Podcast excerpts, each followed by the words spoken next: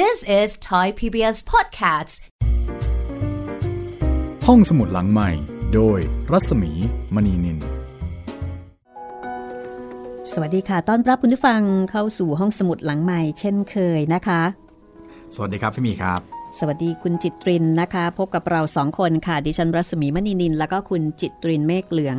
ในรายการห้องสมุดหลังใหม่นะคะ ไทย PBS Podcast ครับผม วันนี้เปากงชุด 4 ชีวิตเปาบุญจิ้น เรียบเรียงโดยการจนาคพันธ์หรือว่าคุณวิจิตรมาตราเดินทางมาถึงตอนที่ 16 แล้วนะคะ ตอนที่ 16 แล้วน่าจะประมาณครึ่งทางแล้วมั้งพี่เอ่อครึ่งค่อน ครึ่งค่อน ครึ่งค่อนทาง ครึ่งค่อนเล่มครับแล้วก็สำหรับตอนที่แล้วนะคะ เดี๋ยวเล่าให้ฟังนิดนึงว่า โอ้โห เกิดเรื่องมากมายเลยทีเดียว เหมือนเป็นการล้างบางคนคนชั่วทำนองนั้นเลยนะคะ แม้กระทั่งนางเบกุยหุยใช่ซึ่งเป็นพระสนมเอก แล้วก็ถือว่าเป็นคนที่มีอิทธิพล ในราชสำนักพอสมควร แล้วก็เป็นคนที่เป็นฝ่ายกังฉิน ก็ขอชีวิตน้องชายคือเบกวย เบกวยนี่ เป็นคนที่เหมือนเป็นตัวแทนนะ ของคนที่ชอบใช้อำนาจบาดใหญ่ แล้วก็มั่นใจว่าจะไม่มีใครสามารถเอาความผิดตัวเองได้ เพราะว่าเส้นใหญ่ โอ้เป็นถึงแบบน้อง น้องของน้องของพระสนมเอกพระสนมเอกแต่ในที่สุดมาเจอกับเปาบุญจินก็ไม่รอด ใช่ เบกวยก็ถูกเนรเทศออกไป นางเบกุยหุยก็โกรธแค้นเปาบุญจินใช่ไหมเป็นไปตามคาดว่าคนแบบเนี้ยเขาไม่ยอมแน่นอน ถ้าเขายังมีอำนาจ เขาจะต้องหาทาง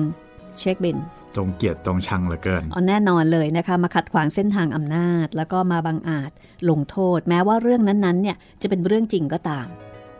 แต่ในที่สุดนางเบกุยหุยก็ทำไม่สำเร็จ แม้ว่านางจะอ่าสร้างเฟกนิวส์ขึ้นมานะคะครับกล่าวป้ายร้ายเอ่อเอ่อใส่ร้ายป้ายสีป้ายสีเป่าบุญจิ้น อย่างง้นอย่างนี้อย่างนั้น แต่ในที่สุดแล้ว พระเจ้าสองจินจงฮ่องเต้ประเมินดูแล้ว ว่าเป่าบุญจิ้นนี่ไม่น่าจะเป็นเช่นนั้นไปได้ อันนี้เข้าทำนองคนดีครับ ตกน้ำไม่ไหลตกไฟไม่ไหม้อืมแต่โดยทั่วไปต้องระวังนะตกน้ำไม่ไหล ตกไฟไม่เหลือ ไม่หมดเลยครับเป่าบุญจินก็เลย มีกำลังใจในการที่จะรับราชการอ่ารับใช้พระเจ้าซองจินจงฮ่องเต้ต่อไปนะคะ แล้วก็ได้รับการอวยยศให้เป็น ขุนนางชั้นสูง ครับผม ทั้งๆทที่อายุเนี่ยน้อยมากๆนะคะ ใช่แล้ว ในเนี้ยเป่าบุญจินน่าจะประมาณ 20 นิดๆ ใช่ แต่ได้เป็นถึงขุนนางชั้นสูง เพราะว่าประกอบความดีความชอบมากมายอืมแล้วก็โชคดีได้เอ่อเพ่งกันใจเสี่ยง ใช่ คุณนั่งผู้ใหญ่ที่ซื่อสัตย์เหมือนกัน มาเป็นแบ็คใช่ แล้วก็เป็นกุญซือให้ครับ คอยดูแลประคับประคองนะคะ และในที่สุด ขุนนางผู้ใหญ่คนนี้ก็ขอลาออก เพราะว่าแก่มากแล้วอือฮึแล้วก็มีการตั้งเอ่อตำแหน่งขุนนางผู้ใหญ่เนี่ยขึ้นมาทดแทน ตอนนี้ฟังดูก็เหมือนกับว่าเรื่องราวก็น่าจะโอเคนะคะ ครับผม แต่มีอยู่อันนึงเป็นข้อสังเกต เปาบุญจิ้นเนี่ย แต่งงานใช่ไหมครับผม แต่พอมาอยู่ในเมืองหลวงมารับราชการ ภรรยาเนี่ยจะอยู่บ้านเดิมอืม คอยดูแลพ่อแม่ไม่ได้อยู่ด้วยกัน เพราะฉะนั้นในบางครั้ง พอเสร็จภารกิจใหญ่ ๆ เนี่ย จะมีการลากลับไปเยี่ยมบ้านอ๋อไปหาลูกหาเมีย เออกลับไปหาลูกหาเมียหาพ่อหาแม่ แล้วก็จะได้รับอนุญาตให้กลับไปเยี่ยมบ้านเนี่ยเป็นระยะเวลาหนึ่งซึ่งถือได้ว่า ค่อนข้างยาวนานใช่ไหมเหมือนพักร้อนป่ะพี่เหมือนพักร้อนบางทีก็2เดือน3เดือนบางทีก็เป็นปีครับ อย่างเปาบุญจิ้นตัวจริงเนี่ยเคยอ่านเจอนะคะว่าเคยลากลับไป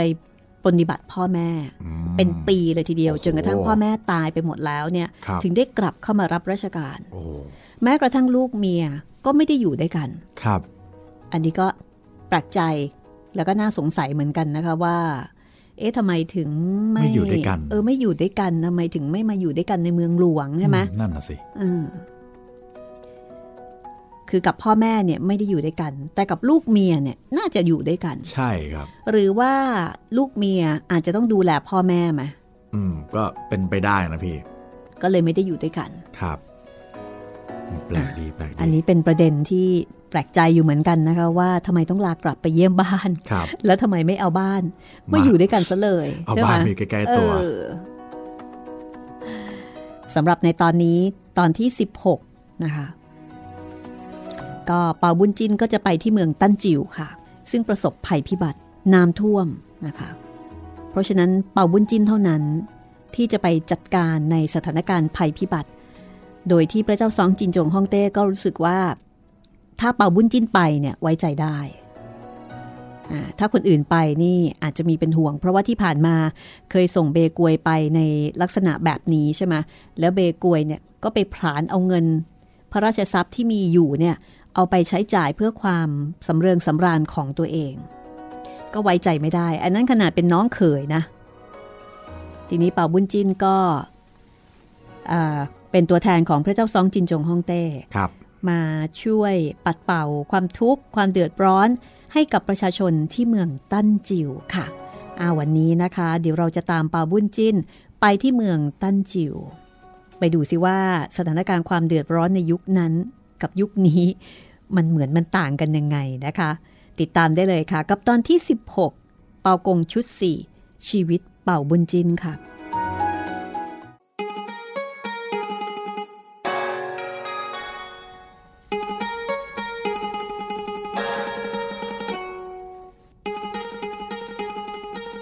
ข้างฝ่ายพังหอง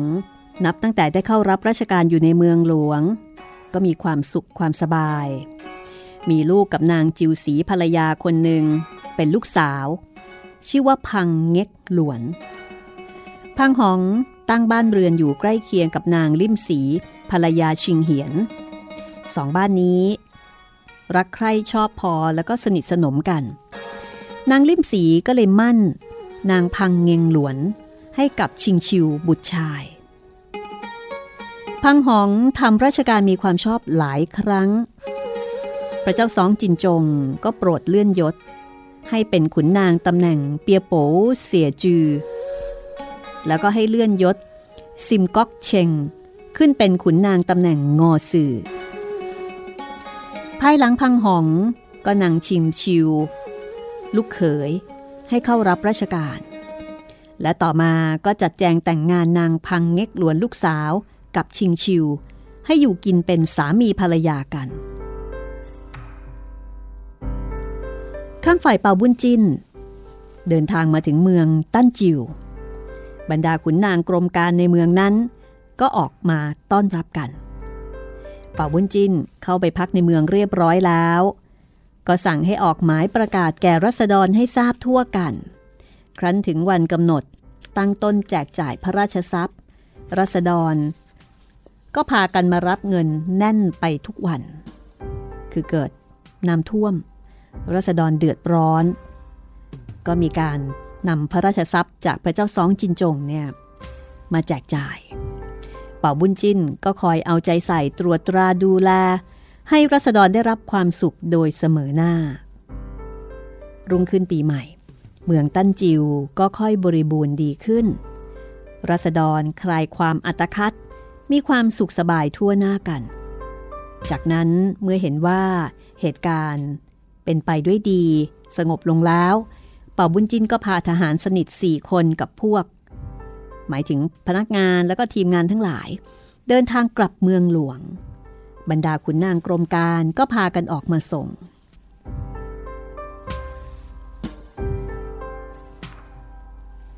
การปฏิบัติหน้าที่ของเป่าบุญจินที่เมืองตั้นจิว ก็ถือว่าเป็นไปด้วยดี ด้วยความเรียบร้อย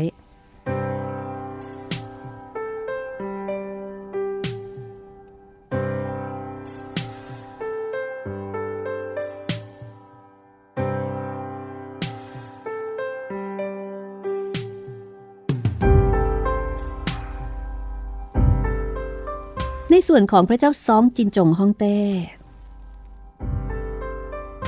เมื่อพระองค์เสด็จยกกองทัพ ออกจากเมืองหลวง ตรงไปเมืองทันจิว รอนแรมมาหลายวัน ถึงเมืองทันจิว ให้ตั้งค่ายเอาไว้ แล้วก็คอยดูทีท่า ว่าทางเคียดตันเนี่ยจะทำอย่างไร ฝ่ายเคียดตันเจ้าเมืองฮวน แจ้งว่าพระเจ้าสองจินจงฮ่องเต้ ยกกองทัพมาเป็นอันมาก แต่ก็ไม่สามารถจะตีหักได้ กองทัพทั้งสองฝ่าย ก็ตั้งท่าคอยรอ คือตั้งท่า ดูเชิงกันอยู่ ยังไม่ได้ลงมือที่จะรบพุ่งกันข้างฝ่ายของนางเล่าฮองเฮาซึ่งเป็นมเหสีองค์ใหญ่ คือเป็นมเหสีเอก ของพระเจ้าสองจินจงฮ่องเต้ พอพระเจ้าสองจินจงฮ่องเต้ ยกกองทัพไปปราบปรามข้าศึก นางเล่าฮองเฮาก็ประสูติราชบุตรองค์หนึ่ง เป็นผู้หญิง นางลีสินหุยมเหสีรอง ประสูติราชบุตรองค์หนึ่งเป็นชาย นางเล่าฮองเฮาก็นึกในใจว่า ลูกเราเป็นหญิง แต่ลูกของนางลีสินหุยเป็นชาย นานไป ราชสมบัติคงจะตกเป็นของลูกนางลีสินหุยเป็นแน่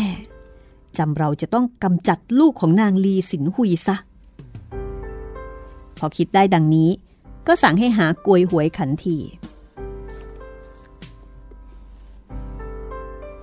กวยหวย พอได้รับคำสั่ง ก็เดินทางมาถึงข้างในคำนับนางเล่าหองเห่า ท่านให้ข้าพเจ้าเข้ามา มาด้วยธุระสิ่งใด ท่านกับข้าก็เป็นที่ไว้ใจรักใคร่กันมานาน แต่ตอนนี้ ลูกของนางลีสินหุยเป็นผู้ชาย นานไปคงได้ราชสมบัติ ซึ่งถ้าเป็นเช่นนั้น ตัวข้ากับลูกไม่ต้องอยู่ในบังคับของเขาหรอกหรือข้าจะมีความคิดว่าข้าจะกำจัดลูกของนางลีสินหุยซะ ท่านมีอุบายประการใดบ้าง ซึ่งจะกำจัดบุตรนางลีสินหุยนั้น ท่านอย่าวิตกเลย ไว้เป็นธุระของข้าพเจ้า ขอท่านจงไปหานางลีสินหุยทำเป็นไปเยี่ยมเยือน ให้สนิทแล้วก็จงเชิญมาที่เก๋ง แล้วก็จงจัดโต๊ะเลี้ยงนางลีสินหุย พร้อมกับพยายามพูดจาให้เป็นที่เพลิดเพลิน และเมื่อนางลีสินหุยมานั้น คงจะนำบุตรมาด้วย ถ้าท่านช่วยพูดอยู่นาน เห็นบุตรนางลีสินหุยนอนแล้ว ท่านจึงว่า ให้นางลีสินหุยส่งบุตรให้ข้าพเจ้าพาไปนอนเสีย ข้าพเจ้าก็จะอุ้มไปทิ้งเสียให้ตาย แล้วข้าพเจ้าก็จะเอาแมวไปใส่ไว้ในที่นอนแทนบุตรนางลีสินหุย ข้าพเจ้าคิดดังนี้ ท่านเห็นประการใด ปรากฏว่านางเล่าหองเฮา เห็นชอบกับแผนอันชั่วร้ายนี้ ดีมาก ถ้าท่านทำได้ดังนี้แล้วข้าจะไม่ลืมบุญคุณของท่านเลยทีเดียว เมื่อได้พูดจาปรึกษากันแล้ว กวยหวยก็ลากลับ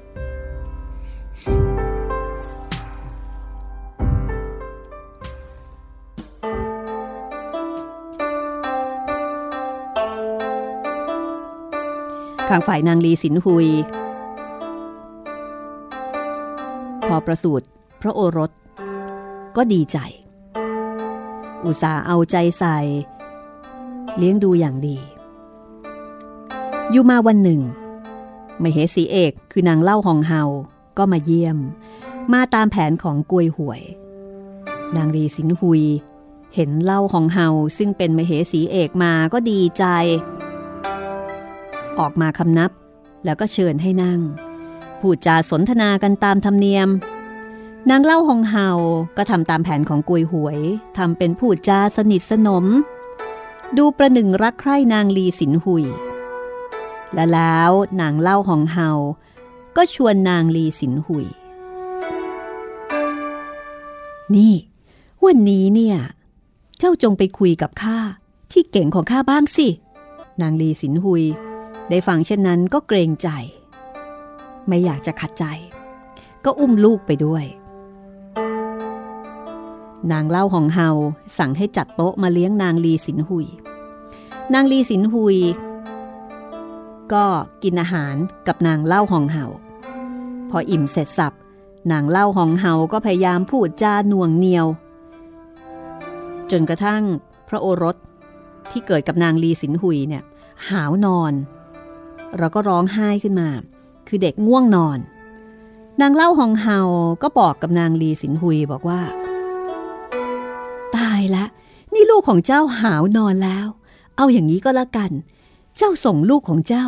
ให้กวยหวยพาไปนอนเถิด เราอยู่คุยกันก่อนให้สบาย แล้วถึงค่อยไปก็แล้วกันนะ นางลีสินหุย ก็ไม่ได้มีความสงสัยแต่ใดๆส่งพระราชบุตรให้กับกวยหวย กวยหวยก็เข้ารับเอาพระราชบุตรอุ้มไป แล้วก็ส่งให้นางโคหนิง ให้เอาไปทิ้งเสียที่สะกิมจุยตี แล้วก็เอาแมวตายตัวหนึ่งเข้าไปไว้แทนที่พระราชบุตร แล้วกวยหวยก็ออกมาบอกสาวชัยว่า นี่พระราชบุตรนอนอยู่ในห้อง ใครอย่าไปเปิดประตูเข้านะ ทางฝ่ายนางลีสินหุยก็นั่งคุยอยู่กับนางเล่าหองเห่า ก็รู้สึกว่าเอ๊ะ คุยกันอยู่ตั้งนาน มีความรู้สึกว่าน่าจะได้เวลาที่ลูกตื่นนอนแล้ว ก็คำนับลานางเล่าหองเห่า พอกลับมาถึงที่พัก ก็ถามสาวใช้บอกว่า ลูกของข้านอนอยู่ที่ไหนตอนนี้ พระราชโอรสนอนอยู่ในห้องเพคะ นางลีสินหุยก็เข้าไปดูที่พระราชบุตรนอน แต่ก็ไม่เห็น เห็นแต่แมวนอนตายตัวหนึ่ง นางก็ตกใจร้องไห้คร่ำครวญ พอได้สติ นางก็คิดว่า เหตุที่เกิดขึ้นนี้เป็นเพราะนางเล่าของเฮาคิดที่จะกำจัดพระราชโอรสซึ่งเป็นลูกของนาง เพราะเกรงว่านานไป พระราชโอรส จะได้ขึ้นครองราชได้ราชสมบัติ แต่ครั้นจะกล่าวโทษไป ก็คงไม่มีผู้ใดจะมาชำระคดีให้ เพราะว่าพระเจ้าสองจินจงฮ่องเต้ไม่อยู่ไปราชการ ตัวเราเป็นเพียงผู้น้อย จะบังคับใครได้ ต้องคอยเมื่อเสด็จกลับมา จึงค่อยกราบทูลให้ทรงทราบทั้งฝ่ายนางโคหนิง นางกำนันซึ่งพาพระราชบุตรของนางลีสินหุยไป แล้วก็ได้รับมอบหมายให้เอาพระราชบุตรเนี่ยไปโยนทิ้งที่สะกิมจุยตี แต่พอไปถึงสะ นางก็บังเกิดความสงสารทำไม่ลง ก็นั่งร้องไห้เป็นทุกข์ ฝ่ายโปยอ๋องและก็นางเต็กเชยกิม ใช้ตันหลิมไปเก็บดอกไม้ในสวนหลังบ้าน ตันลิมก็เอาเข่งไปด้วยสำหรับใส่ดอกไม้ พอไปถึงสวนดอกไม้ ก็เห็นนางโคหนิงนี่นั่งร้องไห้อยู่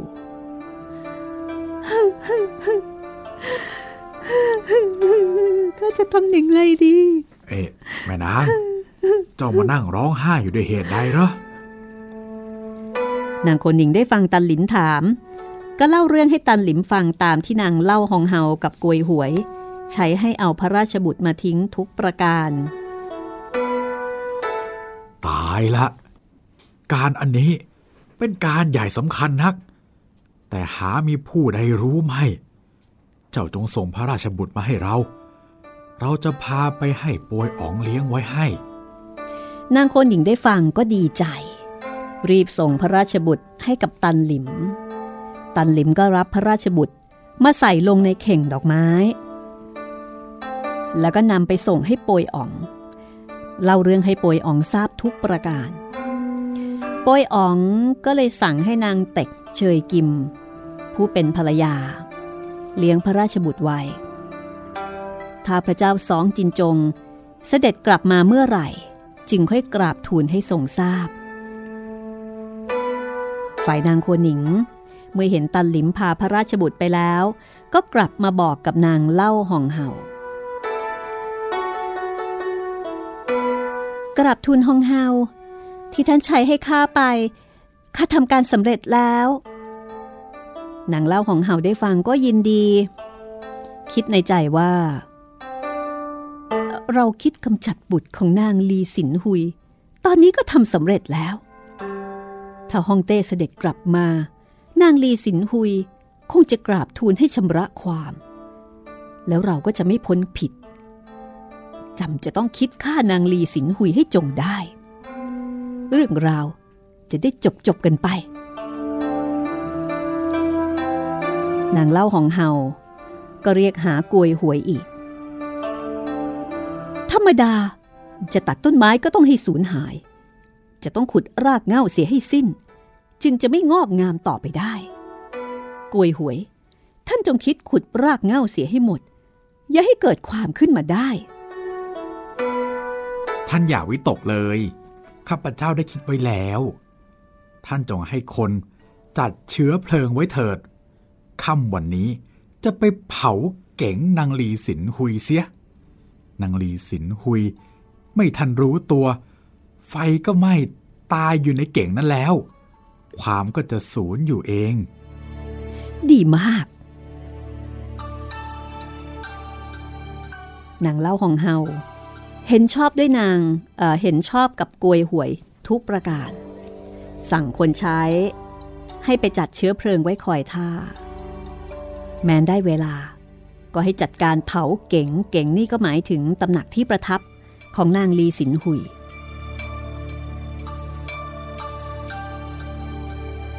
ข้างฝ่ายนางโคหนิง พอได้ทราบความดังนั้นก็ตกใจ รีบหนีไปหานางลีสินหุย แล้วก็เล่าเรื่องให้ฟัง ว่าตอนนี้นางเล่าหองเฮาเนี่ยเตรียมจะทำร้าย พระมเหสี ท่านจงคิดหนีเอาตัวรอดเถอะเพคะ บุตรท่านนั้นหาเป็นอันตรายไม่ เพราะว่าข้าให้ตันหลิมพาไปมอบให้กับโปยอ่องเลี้ยงเอาไว้แล้ว ท่านจงหนีไปหาโปยอ่องเถิด จากนั้นนางโคหนิงก็คำนับลากลับ ฝ่ายนางลีสินหุย พอรู้ว่า ลูกปลอดภัยแล้ว ก็ดีใจ แต่งตัวปลอมเป็นคนธรรมดา เพื่อไม่ให้มีใครจำได้ พอเวลาข้ามประมาณยามเศษ ก็หนีออกจากพระราชวัง ฝ่ายนางโคหนิง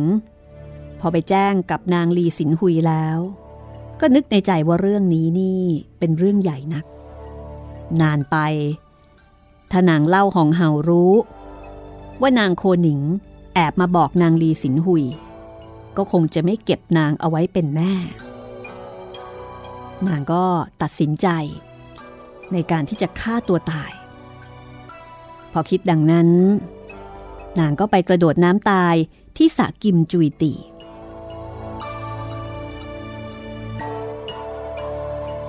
ฝ่ายนางเล่าหองเฮาเมื่อถึงเวลาค่ำ เห็นบรรยากาศเงียบสงัดดี ก็ให้คนสนิท ซึ่งจัดเตรียมเชื้อไฟเอาไว้ตั้งแต่ตอนกลางวัน ไปจัดการเผาที่อยู่คือเผาตำหนักของนางลีสินหุย โดยที่ไม่รู้ว่า นางลีสินหุยไม่อยู่แล้ว หนีไปก่อนหน้านั้นแล้ว พอไฟไหม้เก๋งทุกคนก็ดีใจ คิดว่านางลีสินหุยคงจะถูกไฟครอกตายในกองเพลิง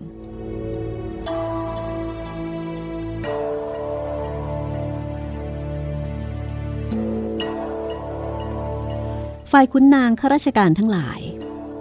พอเห็นไฟไหม้ที่ประทับของนางลีสินหุย ก็ตกใจ พากันเข้าไปช่วยดับไฟ พอไฟดับแล้ว ไม่พบนางลีสินหุยกับพระราชโอรส ก็คิดว่า ทั้งสองน่าจะถูกไฟไหม้ตายเสียแล้ว ครั้นเวลารุ่งเช้า มีผู้มาแจ้งแกนางเล่าหองเฮากับกวยหวย ว่านางโคหนิง ไปกระโดดน้ำตายที่สะกิมจุยตีเล่าหองเฮากับกวยหวย ก็รู้ทันทีว่า โคหนิง คงจะรีบไปบอกนางลีสินหุย แล้วก็กลัวว่าความจะแตกจะถูกลงโทษ จึงไปโดดน้ำตายหนีความผิด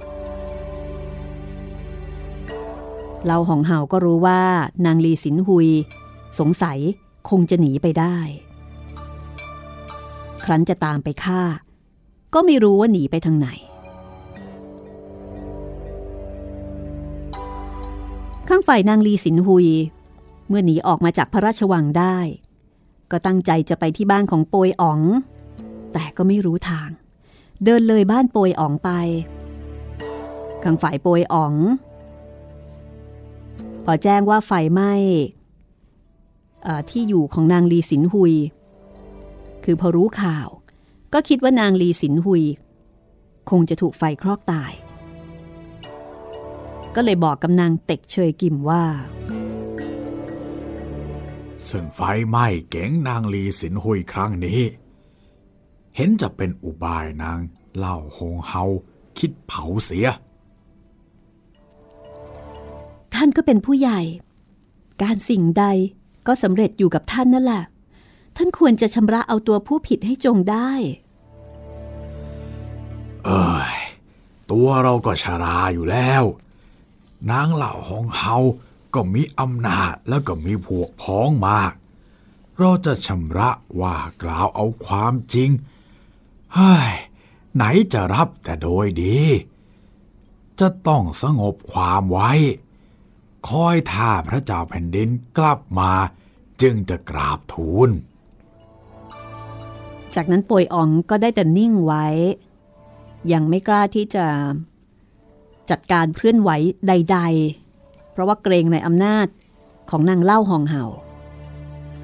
ป่วยอ๋องก็เลี้ยงพระราชโอรสที่เกิดจากนางลีสินหุย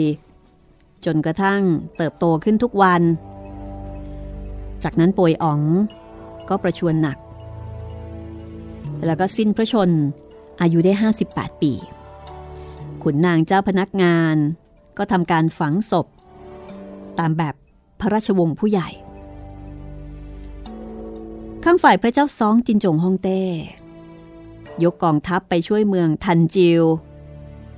เคียดตันจะตีหักเอาเมืองทันจิวก็ไม่ได้ ได้แต่แต่งทหารให้ออกมาสู้รบกันเป็นหลายครั้ง ก็ไม่แพ้ชนะกัน ตั้งค่าย รอดูทีท่ากันอยู่หลายปี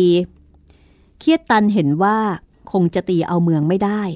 จึงยอมเป็นพระราชมัยตรีกัน แล้วก็เลิกทัพกลับไปในเมือง พอสงครามสงบ พระเจ้าสองจินจงก็ยกทัพกลับเข้าเมืองเปียนเหลียน เสด็จเข้าสู่พระราชวัง ฝ่ายขุนนางซึ่งอยู่เฝ้าพระราชวังก็กราบทูลว่า เมื่อพระองค์ยกกองทัพไปช่วยราชการศึกเมืองทันจิวนั้น นางลีสินหุย คลอดพระราชบุตรเป็นชาย อยู่ได้ประมาณสี่เดือนเศษ เวลากลางคืนเกิดไฟไหม้ขึ้นที่ตำหนักนางลีสินหุย นางลีสินหุยกับพระราชบุตร ดับสูญเสียในเพลิงแล้ว โปยอ๋องก็สิ้นพระชนเสียด้วย พระเจ้าสองจินจงได้ทรงฟัง ก็โทมนัสเสียพระทัยนัก มีพระราชดำริว่า โปยอ๋องก็ตายแล้ว พระราชโอรสก็ไม่มี พระองค์เองอายุก็ล่วงเข้า 50 ปีแล้ว มองไม่เห็นใครที่จะครองราชสมบัติรักษาแผ่นดินต่อไปได้ เห็นแต่ชิวเอีย ซึ่งเป็นลูกของโปยอ๋องคนหนึ่ง ที่สมควรจะรักษาแผ่นดินต่อไปได้ คือพระเจ้าสองจินจงไม่ทราบว่าจริง ๆ แล้วชิวเอีย ที่พระองค์บอกว่าเป็นลูกของโปยอองนั้น ก็คือ พระโอรสของพระองค์นั่นเอง มีรับสั่งให้หาชิวเอียกับนางเต็กเชยกิมเข้าเฝ้า แล้วก็แต่งตั้งให้ชิวเอียเป็นเกียเอียฮองไทจือ ตั้งเตียเปียบุตรโปยอ๋องเป็นโลหวยอ๋อง ตั้งนางเต็กเชยกิมเป็นเต็กไทเฮาราชมารดา แล้วก็ทำการสมโพธต่างๆ โปรด ให้ปล่อยคนที่คือบรรดานักโทษในคุก พอถึงปีจอเดือน 12 พระเจ้าแผ่นดินก็ประชวรหนัก สวรรคตที่พระตำหนักเตียกงเตยคุณนางเจ้าพนักงาน ก็จัดหีบไม้หอม มาใส่พระศพ มีการฉลองต่างๆ แล้วก็เชิญพระศพ ไปฝังตามยศอย่างกษัตริย์ เมื่อพระเจ้าสองจินจงฮ่องเต้เสด็จสวรรคตนั้น มีพระชนมายุได้ 50 ปี อยู่ในราชสมบัติ 25 ปี ขุนนางทั้งปวง เห็นพ้องต้องกันยกเกียร์เอียฮองไทจือขึ้นเป็นกษัตริย์ทรงพระนามว่าพระเจ้าซองยินจงฮ่องเต้ ตั้งนางเต็กเชยกิมเป็นเต็กไทเฮา ตั้งนางเล่าหองเฮาเป็นหองไทเฮา ตั้งขุนนางผู้ใหญ่ผู้น้อย ครบตามตำแหน่ง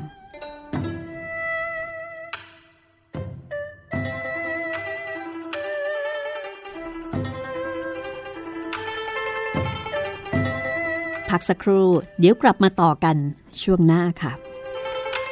This is Thai PBS Podcasts. ห้องสมุดหลังใหม่ โดยรัศมีมณีนิน ฟังแล้วอาจจะงงๆเล็กน้อยนะคะ คือเรื่องนี้เนี่ยเปากงชุด 4 ชีวิตเปาบุญจินการจนาคพันธ์หรือว่าคุณวิจิตรมาตราเนี่ยมีการนำเอาเนื้อความ จากหลายเล่มมาเรียบเรียงต่อๆกัน เพราะฉะนั้นบางตอนเนี่ย มันอาจจะดูแปลกๆไปนิดนึงจะกระโดดกระโดดหน่อยกระโดดกระโดดนิดนึงนะครัคะบ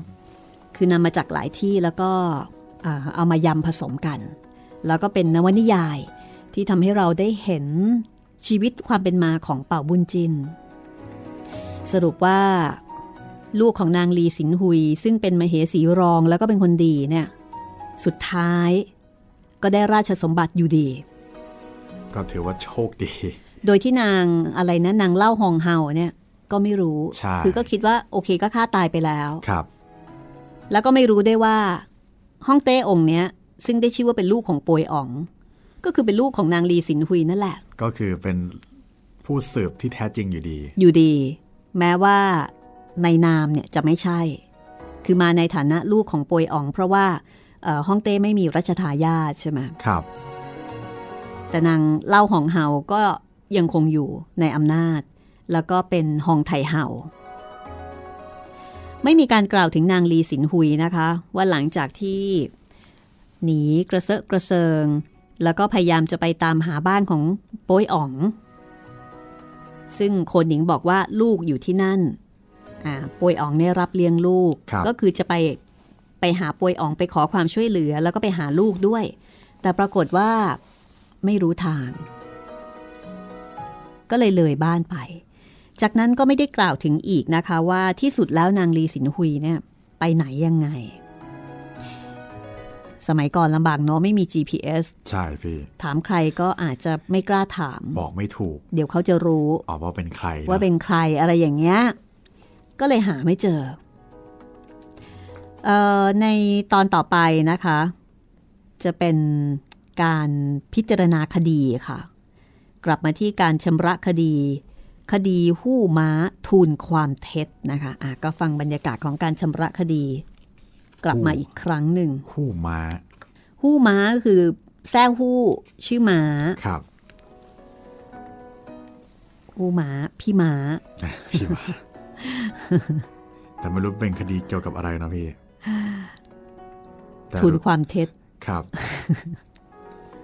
ไม่รู้ว่าเท็จ เรื่องอะไรนะพี่ นั่นน่ะสิ เดี๋ยวติดตามกันนะคะสำหรับคุณผู้ฟังที่ติดตามรายการห้องสมุดหลังไม้แล้วก็เอ่อฟังรายการนะคะจากแพลตฟอร์มต่างครับผมๆตอนนี้มันก็มีหลายแพลตฟอร์มด้วยกันนะคะ ทีนี้เวลามีคุณผู้ฟังทักทายมาทาง inbox อย่างถ้าเกิดว่าทักทายมาที่เพจของรัศมีมณีนินเนี่ยก็อย่าเพิ่งรำคาญนะบางทีดิฉันก็จะถามว่าฟังจากช่องทางไหนคะ บางท่านก็จะบอกว่าอ๋อฟังจากแอป ค่ะแอปไหนคะคืออยากให้บอกมานิดหนึ่งนะคะ เพราะว่าแอป หรือว่าแอปพลิเคชันเนี่ยมันก็มีหลายแอปเนาะใช่ครับพี่มีทั้งเว็บไซต์ทั้งแอปพลิเคชันอ่าแอปทั้ของเราด้วยใช่ไทย PBS Podcast ครับผมแล้วก็มีทั้ง YouTube อีกค่ะ แล้วก็แอปอื่นก็อย่างเช่น Spotify Spotify Podbean Podbean Google Podcast ครับผม แล้วก็ Apple Podcast ครัค่ะบ คือมันหลายแอปด้วยกัน เพราะฉะนั้นถ้าบอกว่าฟังจากทางแอปเนี่ยมันกว้างไปนิดนึงครับผมอยากให้ระบุลงมาเลยนะคะว่าฟังจากแอปไหน บอกไปเลยว่า ผมฟังจากจุดอ่าแอปนี้แอปนั้นเราก็จะได้รู้นะคะว่าเอ่อช่องทางไหนที่คุณรับฟังๆครับเพื่อที่เราจะได้เก็บเป็นข้อมูลเอาไว้ แล้วถ้าเกิดว่าต้องการเสนอความคิดเห็นนะคะ ก็ ส่งอินบ็อกซ์มาได้เลยครับผมจะทางเพจรัศมีมณีนิน หรือว่าทางเพจไทย PBS Podcast ก็ได้ ทิ้งคอมเมนต์เอาไว้ใน YouTube ก็ครับได้ ใช่ ฟังสดนี่คือ 9นาฬิกาถึง 10นาฬิกานะคะ ครับผมทางเว็บไซต์ thaipbspodcast.com ครับผม ค่ะ อันนี้ก็คือได้ฟังก่อนเพื่อนเลย ใช่แล้ว ได้บรรยากาศได้ feel นะคะ ถ้ามีเวลานะครับ แต่ถ้าไม่มีเวลาเนาะบางท่านก็บอกว่า โอ้ยเวลาออกอากาศยังไม่ฟังหรอก ฟังได้ทีละตอนไม่สาแก่ใจ รอเก็บตุนๆเอาไว้ก่อน พอได้หลาย ๆ ตอนก็ฟังทีเดียวไปเลย เป็นแก๊งดอง กินของดองแต่กินได้อย่างต่อเนื่องนะคะครับไม่อยากรอเนาะอันนี้ก็แล้วแต่สไตล์การฟังของแต่ละคน เอาละทีนี้ เรามาฟังกันต่อเลยนะคะว่า เป่าบุญจินชำระคดีหู้ม้า ทูลความเท็จ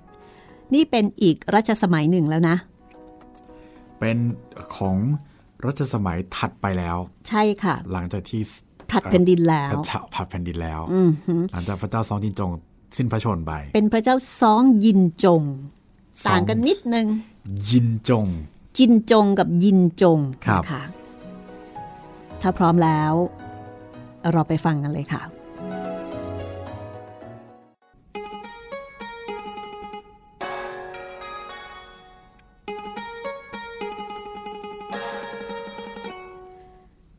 อยู่ต่อมาพระเจ้าซองยินจงฮ่องเต้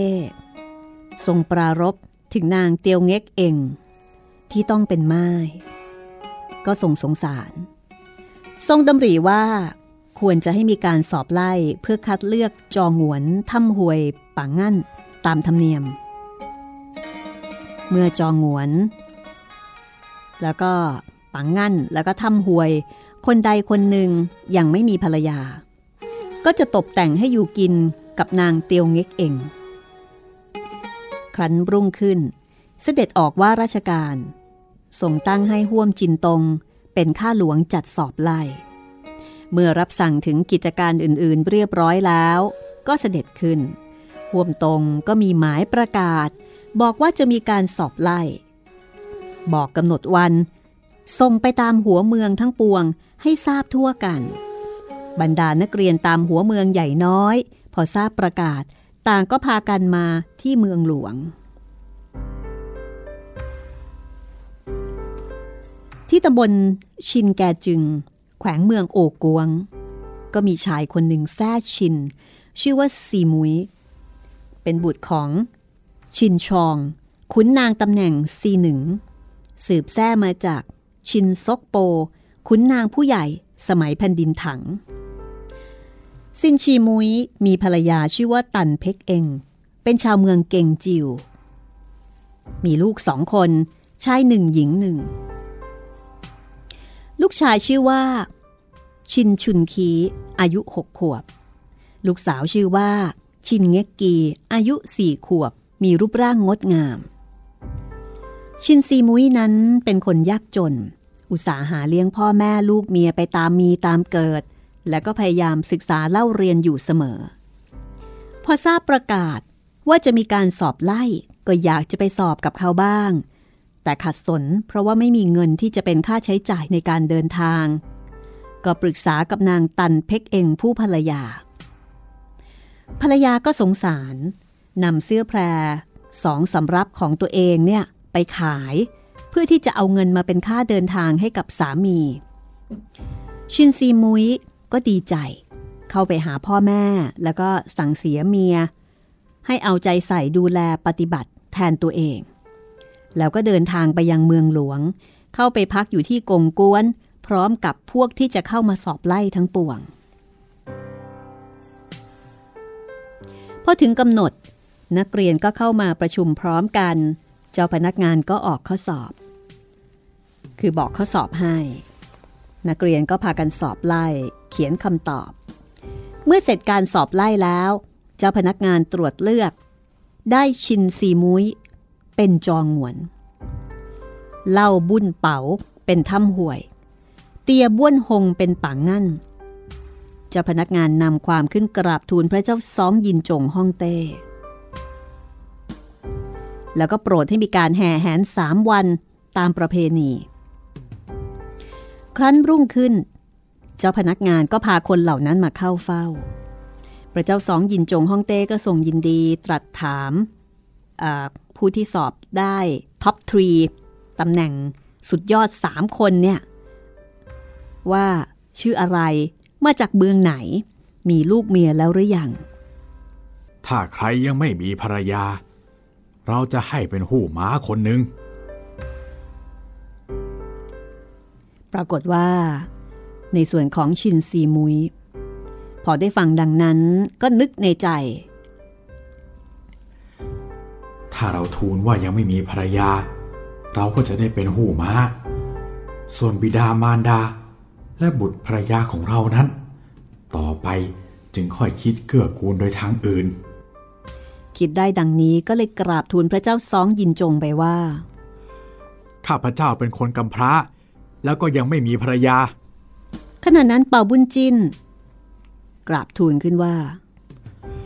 จองหงวนคนนี้ ข้าพเจ้า เคยได้เห็นเมื่อครั้งไปแจกอาหารแก่ราษฎรครั้งหนึ่ง ทั้งได้ทราบว่าเป็นบุตรของชินชอง และมีภรรยาแล้ว ชื่อนางตันเพ็กเอง ซึ่งจองหงวนกราบทูลดังนี้ ข้าพเจ้ายังสงสัยอยู่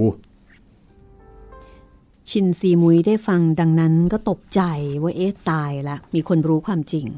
แต่เมื่อตัวเองเนี่ยได้กราบทูลเป็นมั่นเป็นเหมาะแล้ว ก็ต้องเดินหน้าต่อไป ก็แข็งใจกราบทูลพระเจ้าซองยินจงต่อไป ยืนยันก็ตายขาเดียว ข้าพเจ้าหาได้กล่าวเท็จไม่ เมื่อไม่ทรงเชื่อถือข้าพเจ้า ข้าพเจ้าก็จะขอถวายสัตว์สาบานให้ จากนั้นก็สาบานว่า ข้าพเจ้าชินซีมุยขอสาบานถวายต่อหน้าเทพยดาฟ้าและดินว่าถ้อยคำที่ข้าพเจ้ากราบทูลนี้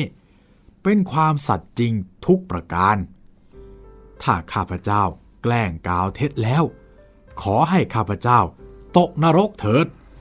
พอสาบานเสร็จพระเจ้าสองยินจงก็ดีพระทัยตรัสแก่เปาบุญจิ้นบอกว่า ชินซีมุยพูดจาแข็งแรง ควรเชื่อได้แล้ว ท่านอย่าได้มีความสงสัยเลย แต่เปาบุญจิ้นยังไม่หายสงสัย ข้าพเจ้ายังหาวางใจไม่ ต้องให้จองหงวนทำสัญญาให้ข้าพเจ้าสักฉบับหนึ่งชินซีมุยก็เลยเขียนหนังสือสัญญา โดยมีใจความว่า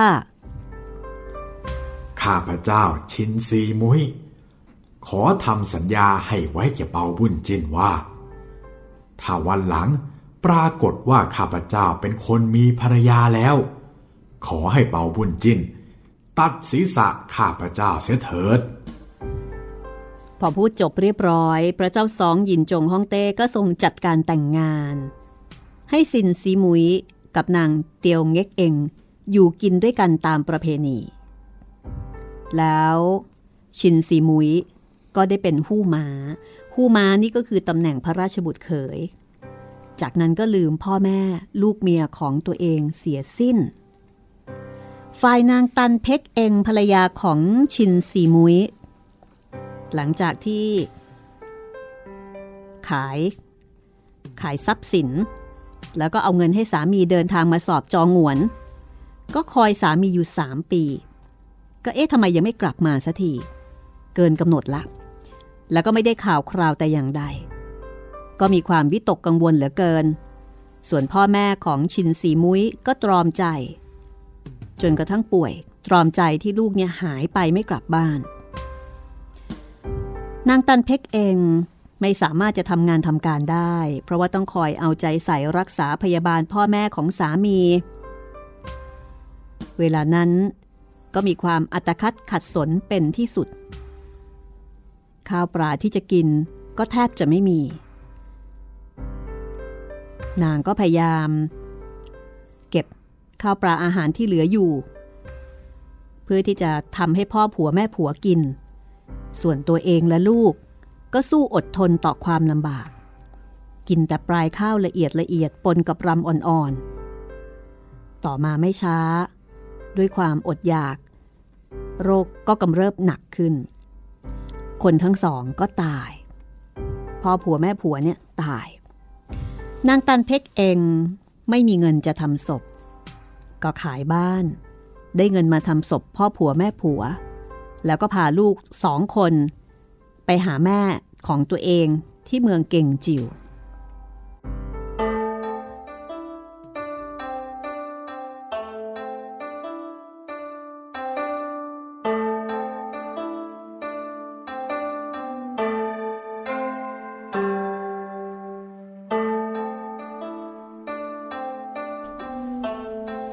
มื่อนางตันเพ็กเอง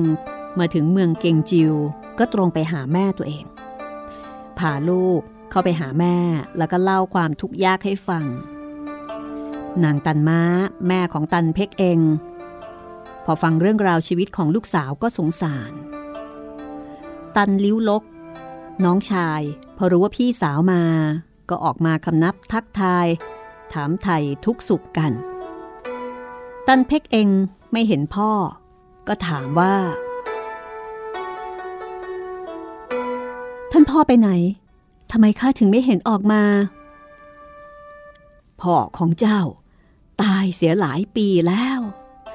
แม่น่ะไม่ได้บอกให้เจ้ารู้ เพราะว่าทางมันไกลกันดานนัก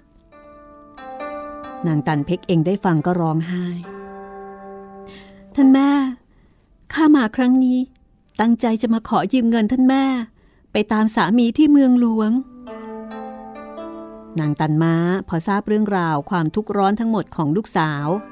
ก็หยิบเงินให้ร้อยตำลึง ตันเพ็กเองกับลูก ก็ลาแม่ แล้วก็พาตันลิ้วลก ผู้เป็นน้องชายเนี่ย ไปเป็นเพื่อนเดินทางด้วย ปรากฏว่า ในระหว่างการเดินทาง ตันลิ้วลกผู้น้องชาย เกิดอาการป่วยเป็นโรคปัจจุบัน เวียนศีรษะหน้ามืด แล้วก็ปวดท้อง แข็งใจเดินต่อไปได้พักหนึ่ง ก็ล้มลงขาดใจตาย นางตันเพ็กเองก็เสียใจร้องไห้คร่ำครวญพอฝังศพน้องชายตามมีตามเกิดแล้ว ก็พาลูกเดินทางต่อ พอถึงเมืองหลวง พักอยู่ที่โรงเตี้ยมแห่งหนึ่ง ตั้งใจคอยสืบข่าวสามี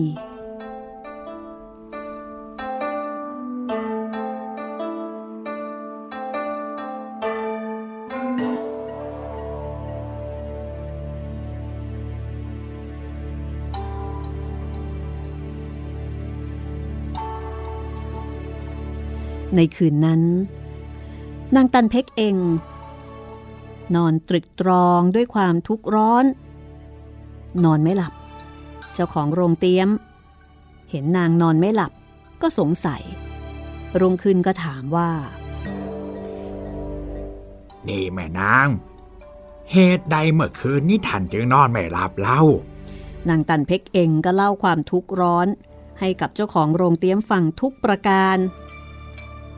เตี้ยมเก ซึ่งเป็นเจ้าของโรงเตี้ยม พอได้ฟังก็สงสาร โอ้ยน่าสงสารจริง ๆ เลย เอ็ดว่าแต่สามีของท่านเนี่ย ชื่อว่าอะไรฮะ สามีของข้าชื่อว่าชินซีมุยฮะ อะไรนะ ชื่อนี้นะ มีแค่หูม้าคนเดียวเท่านั้นนะ แล้วเขาก็ลือกันว่า ไม่มีบุตรไม่มีภรรยาด้วย ทำไมท่านจึงอ้างว่าเขาเนี่ยเป็นสามีของท่านเล่าผู้ม้าคือตำแหน่งพระราชบุตรเขย นางตันเพ็กเองได้ฟังก็ร้องไห้ แล้วก็เล่าความว่า เกิดเหตุอย่างไรมาบ้าง คือเล่าให้ฟังหมดเลย ตั้งแต่สามีมาลาขอมาสอบที่เมืองหลวง จนนางต้องขายเสื้อผ้าขายทรัพย์สิน แล้วก็เอาเงินให้สามีเนี่ย เป็นทุนในการเดินทาง แล้วสามีก็หายไป พ่อแม่ก็ตาย ก็เลยต้องหอบลูกมาตามสามี คือก็เล่าโดยละเอียด เตี้ยมเกเจ้าของโรงเตียมได้ฟัง ก็รู้ละ่ะ ว่านางเป็นภรรยาจริง ๆ ก็เลยบอกกับนางตันเพ็กเองว่า เอาละผู้หญินจงรออยู่ที่นี่ จนถึงวันชิวอิดเถิด ในวันนั้น บรรดาขุนนางทั้งปวง จะต้องมาไหว้พระที่วัดเสียงกกยี่ แล้วถ้าพระราชบุตรเขยผ่านมาทางนี้ ท่านก็จงพาคุณชายกับคุณหนูไปหาก็คงจะได้พบกัน แต่ถ้าพระราชบุตรเขยไม่รับรอง เดี๋ยวข้าพเจ้าจะช่วยเป็นธุระให้ขอบคุณท่านมาก นางตันเพกเอง ก็ว่าไปตามนั้น เพราะว่าไม่มีทางเลือกอื่นอีกแล้ว ได้แต่รอ พอถึงวันชิวอิต ชินซีมุยก็แต่งตัวขึ้นเกี้ยว จะไปไหว้พระไหว้เจ้าตามประเพณี ในขณะนั้น นางตันเพกเองก็คอยดูอยู่ พอเห็นสามี ก็จูงลูกทั้งสอง ลูกชายลูกสาวออกจากโรงเตียม ร้องไห้พราง แล้วก็เดินตรงเข้าไปหา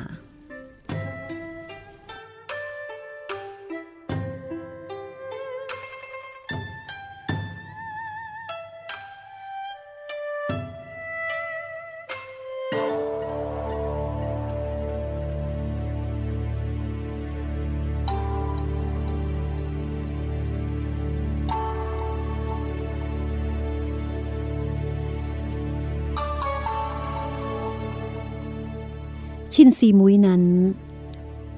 พอเห็นนางตันเพกเอง จูงมือลูกชายลูกสาวเดินเข้ามาหา แน่นอนจำได้ว่านั่นคือลูกกับเมีย แต่ด้วยความกลัว กลัวว่าขุนนางทั้งปวงจะรู้ ก็สั่งให้บ่าวไพร่เคี่ยนตี แล้วก็ไล่ให้ไปให้ผลนางตันเพกเองไม่สามารถจะเข้าไปถึงตัวสามีได้ ต้องพาลูกเดินร้องไห้ แล้วก็กลับมาเล่าเรื่องให้เตียมเกฟัง เตียมเกเจ้าของโรงเตียม จึงช่วยทำเรื่องราวให้ แล้วก็แนะนำว่า ให้คอยยื่นเรื่อง ต่อชุยสินแล้วก็หั่นหูกก เพราะว่าเวลานั้นเป่าบุญจิ้นไปราชการยังไม่กลับมาจากเมืองไข่หงหูพอชุยสินกับหั่นกูกกนั่งเกี้ยวมา นางตันเพกเองก็คุกเข่า ชูหนังสือ ท่านกกซือกับท่านใจเสี่ยง จงช่วยชีวิตข้าด้วยเถิด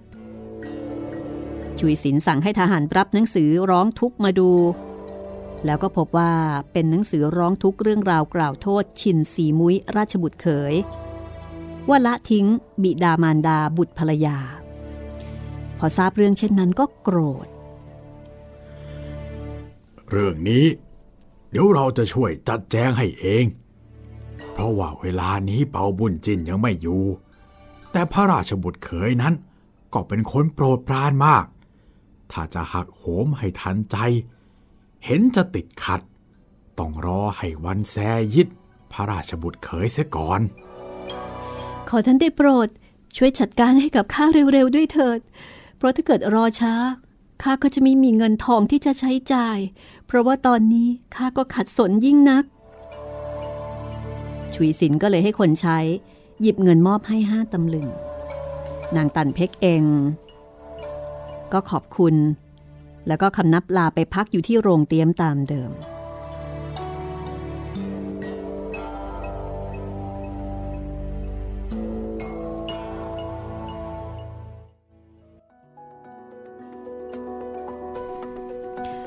พักเอาไว้ตรงนี้ก่อนก็แล้วกันนะคะ ครับผมโอ้ผมจำตอนนี้ในซีรีส์ได้พี่ ตอนนี้มี ใช่แล้วเป็นตอนยาวมากพี่อืมสิบกว่าตอนนะครับค่ะ คือเป็นตอนที่น่าสงสารครับ แล้วคนดูก็จะโมโหพระราชบุตรเขยไงว่าใจร้ายอะมันอืมมันใจร้ายใจดเออใจร้ายใจดำครับำครบสูตรเลยนะคะ เพราะว่าทิ้งทิ้งทิ้งเมียทิ้งลูก แล้วก็ทิ้งพ่อทิ้งแม่ใช่ไหมทิ้งหมดเลย เออ เอาตัวรอดคนเดียว ใช่ จากตอนแรกที่บอกว่า เออ เดี๋ยวก็เอาตำแหน่งนี้ก่อนละกัน โอ้สดิบดี แล้วเดี๋ยวค่อยกลับไปช่วยพ่อช่วยแม่สุดท้ายแต่ปรากฏว่าไม่กลับเลยยังไงล่ะแล้วก็กลัวความผิดใช่รอติดตามกันนะครับ ติดตามตอนต่อไปนะคะ กับคดีหู้ม้าหรือว่าพระราชบุตรเขย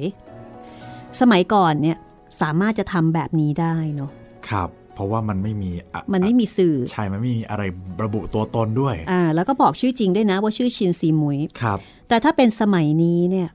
ลำบากถ้าบอกไปนี่ทำได้ยากเรียบร้อยอ่าเพราะว่าเรื่องราวเนี่ยมันถึงกันหมดใช่เช็คเฟซนี่เดี๋ยวก็รู้แล้วแป๊บเดียวนะคะครับ อาจจะทำได้แต่อยู่ได้ไม่นานใช่ครับพี่เดี๋ยวความก็แตกครับ แต่ว่ากรณีของฮู้ม้าคนนี้ชินซีมุยเนี่ยอันนี้อยู่ได้ตั้ง 3 ปี นานมาก และเป็นถึงพระราชบุตรเคยของพระเจ้าแผ่นดินด้วยครับเฟซก็ไม่มีไลน์ก็ไม่มีเช็คอะไรไม่ได้เลยนะคะใช่ครับพี่นางตันเพ็กเองก็ไม่รู้ว่าตอนนี้พระราชธิดาแบบเอ่อแต่งงานแล้วกับสามีของเรานั่นเองครับก็ก็ไม่สามารถจะรับรู้ได้ ติดตามตอนต่อไปนะคะ กับเปากงชุด 4 ชีวิตเปาบุญจิน อันนี้ก็ถือเป็นคดีใหญ่อีกคดีหนึ่งที่ต้องไปเกี่ยวพันกับเอ่อ ราชวงศ์ราชวงศ์ราชสำนักนะคะก็ถือเป็นคดีที่ทำยากครับ แต่วันนี้เราสองคนลาไปก่อนค่ะ สวัสดีครับสวัสดีค่ะ This is Thai PBS Podcasts. ห้องสมุดหลังใหม่ โดยรัศมีมณีนิน